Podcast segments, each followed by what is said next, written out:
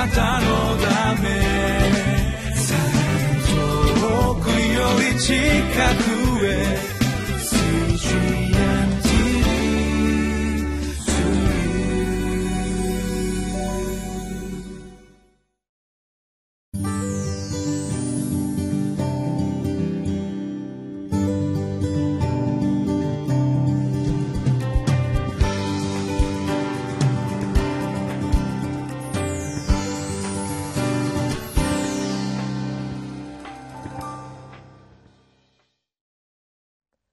こんにちは。日本ホリネス教団板橋キリスト教会東京仲良しキリスト教会の牧師武田博と申します。本日は7月26日。テーマは共同体を崩壊させる罪には断固立ち向かいましょう。聖書の箇所は吉脇第7章19節から26節です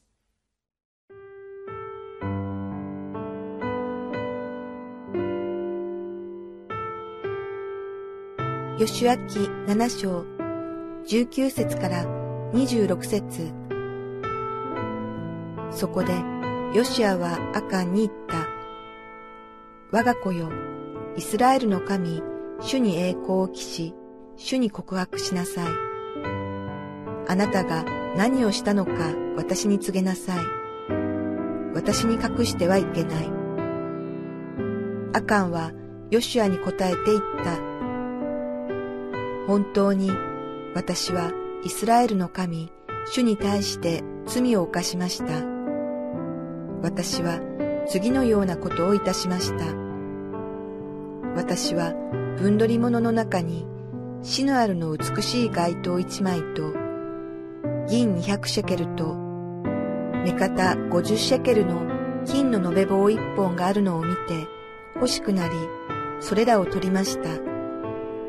それらは今、私の天幕の中の地に隠してあり、銀はその下にあります。そこで、ヨシュアが使いたちを使わした。彼らは天幕に走っていった。そして見よ、それらが彼の天幕に隠してあって、銀はその下にあった。彼らはそれらを天幕の中から取り出して、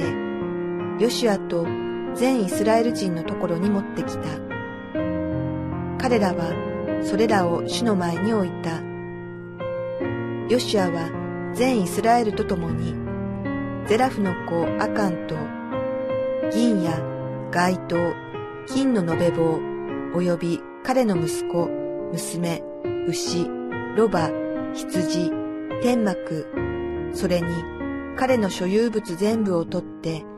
アコルの谷へ連れて行った。そこでヨシアは言った。なぜあなたは私たちに災いをもたらしたのか。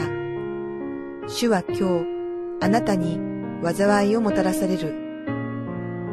全イスラエルは彼を石で撃ち殺し、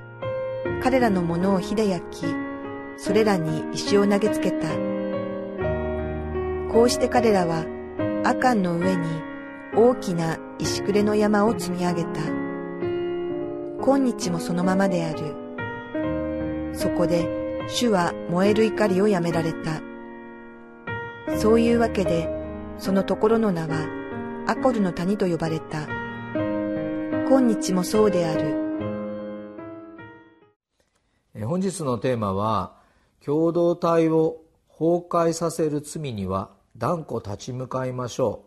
う少し難しいあのテーマが設けられています共同体を崩壊させる罪つまりこのアカンという一人の人がエリコの町から聖絶のものを取ったその罪がこのイスラエル全体の戦いの敗北につながっている。また主の怒りが燃えたのはアカンの罪に対してというよりもむしろイスラエル全体に出会ったと。そして主のヨシアに命じられた命令もこの民を清めようと、まあ、そのように命じられております。えー、アカンはですね罪を隠し仰せず、このくじによってですね、だんだんだんだん狭められてそしてアカンにそのくじが当たりました時よしはあなたはあかんよ。神様の前にどんなことをしたのですか？告白しなさい。とそのように言います。そしてアカンはですね自分のしたその罪をこのところで告白をいたします。この告白に対してヨシアはですね全イスラエルと共にこのアカンがエリコから持ち去ったものまた彼の息子娘また所有物すべてを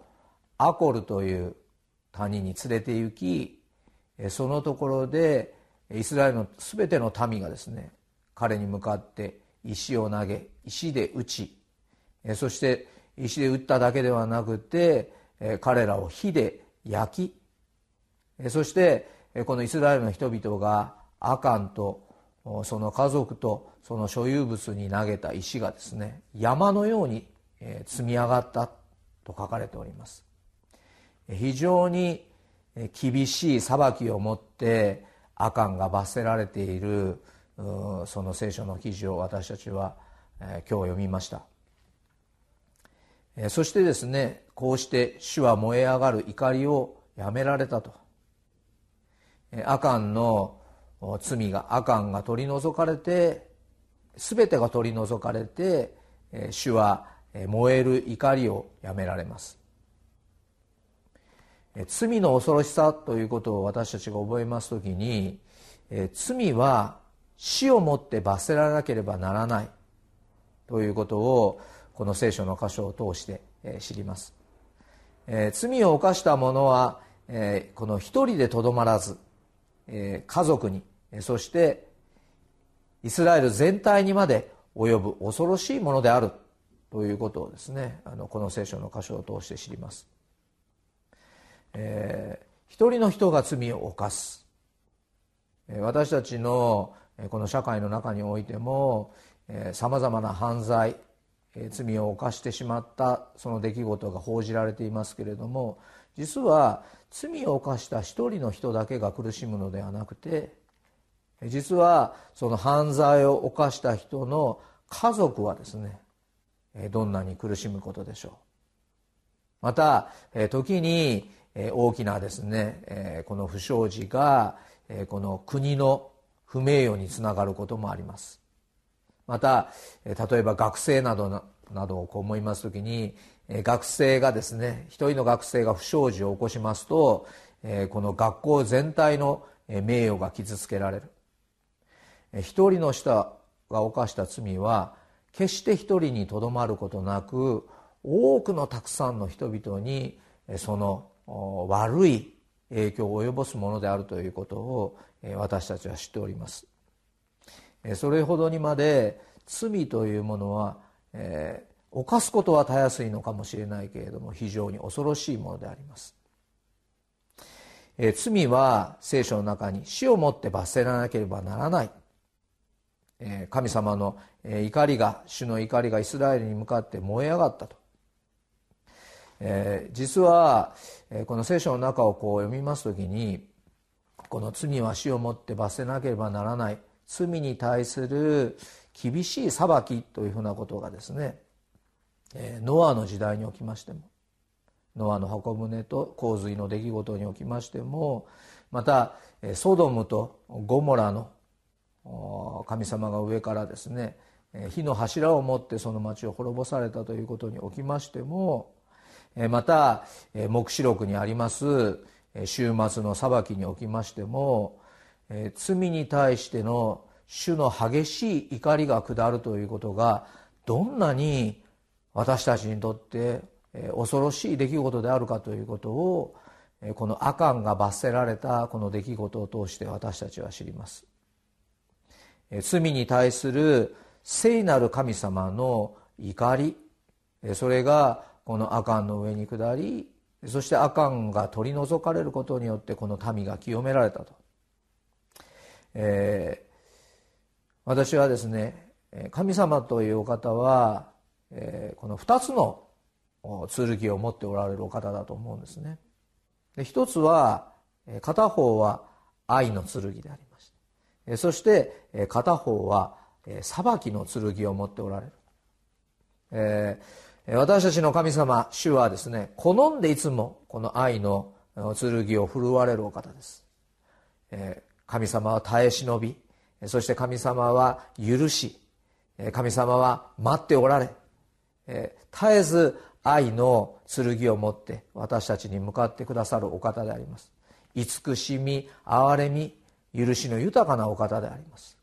何度私たちが罪を持って神様の前に悔い改めても裁かれず愛のですね剣を振るってくださるお方であるということ許してくださるお方であるということを知っておりますがしかしもう片方に神様がこの裁きの剣を持っておられるということを私たちは覚えなければなりません。罪に対しては神様は厳しい裁きをされるお方である。そのような聖なるお方であるということを私たちはこの聖書の箇所を通して覚えなければなりません。神様は決して侮られるようなお方ではありません。アカンは私たちと違って特別に罪深いものであったでしょうか、えー、このエリコのですね町を攻め落とした時に見て欲しくなり手を伸ばす。それを取ってはならないと言われていたものでありましたけれども手を伸ばしてしまったアカンそれは特別アカンが罪深いものであったからでしょうか、えー、実はそれはですねアダムエヴァ以来全ての人にあるものではないでしょうか、えー、主の燃える怒りこのアカンに下されたこの怒りまたイスラエルに下された怒り、えー、今日はですね共同体全体に及んだこの罪の裁きというふうなことをこの読みますときにえー、主の燃える怒りは、え、罪に対する裁きの恐ろしさは、え、聖書の中のある一箇所に、えー、最も強く表されています、え、それは何でしょうか？それは主イエス・キリストの十字架の出来事であります。本来私たちが全ての人が受けるべきものであったでしょう。その罪における神の怒り裁きを主イエス・キリストがあの十字架の上で釘を打たれ肉を裂かれ血潮を流されて罪を犯す神の裁きの恐ろしさがあの十字架の出来事の中に出てまいります。それをその恐ろしい罪の裁きから私たちを救わんがために救わんがゆえに主イエス・キリストは十字架で私たちの罪を身代わりに背負って死なれました。私たちはですねあの十字架の出来事の中にああ罪ある者の上に神の裁きが下る。それはこのように恐ろしいことなんだ。しかしイエス・キリストが私の罪のために十字架にかかってくださりその罪を背負ってくださり神に罰せられてくださった。このイエス・キリストの十字架によって私たちの罪が許される。その恵みの中に入れられる。そのことをもう一度この激しい神様の怒りというテーマが書かれているこの箇所からですね私たち一人一人が主の十字架の恵みを覚えさせていただきたいと思います。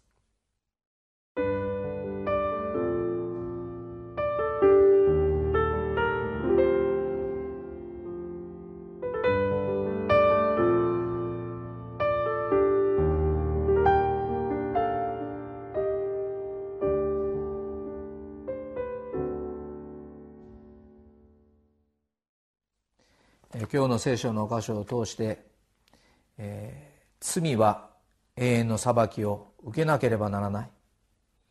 えー、がんよりも恐ろしい、えー、死に至る病それが罪である。主イエス・キリストの十字架を今日も仰ぎ見たいと思います。罪の報いは三代四代。主の命令を守る者に与えられる恵みは千代に及ぶとそのように聖書の中に書かれております。私たち一人一人が神様の裁きの恐ろしさを十字架の上に仰ぎながらこの私の上に下る裁きが主イエス・キリストの十字架の上に下ったのであると。そのイエス・キリストの十字架の罪のあがない許しを仰ぎたいと思います。ではお祈りをさせていただきます。天の父なる神様神様の怒りの対象となる前に自ら進んで罪を悔い改めることができますように今なお罪を告白することが難しい私を憐れんでください。闇から光へと出られるように導いてください。主イエス・キリストの皆によってお祈りいたします。アーメン。な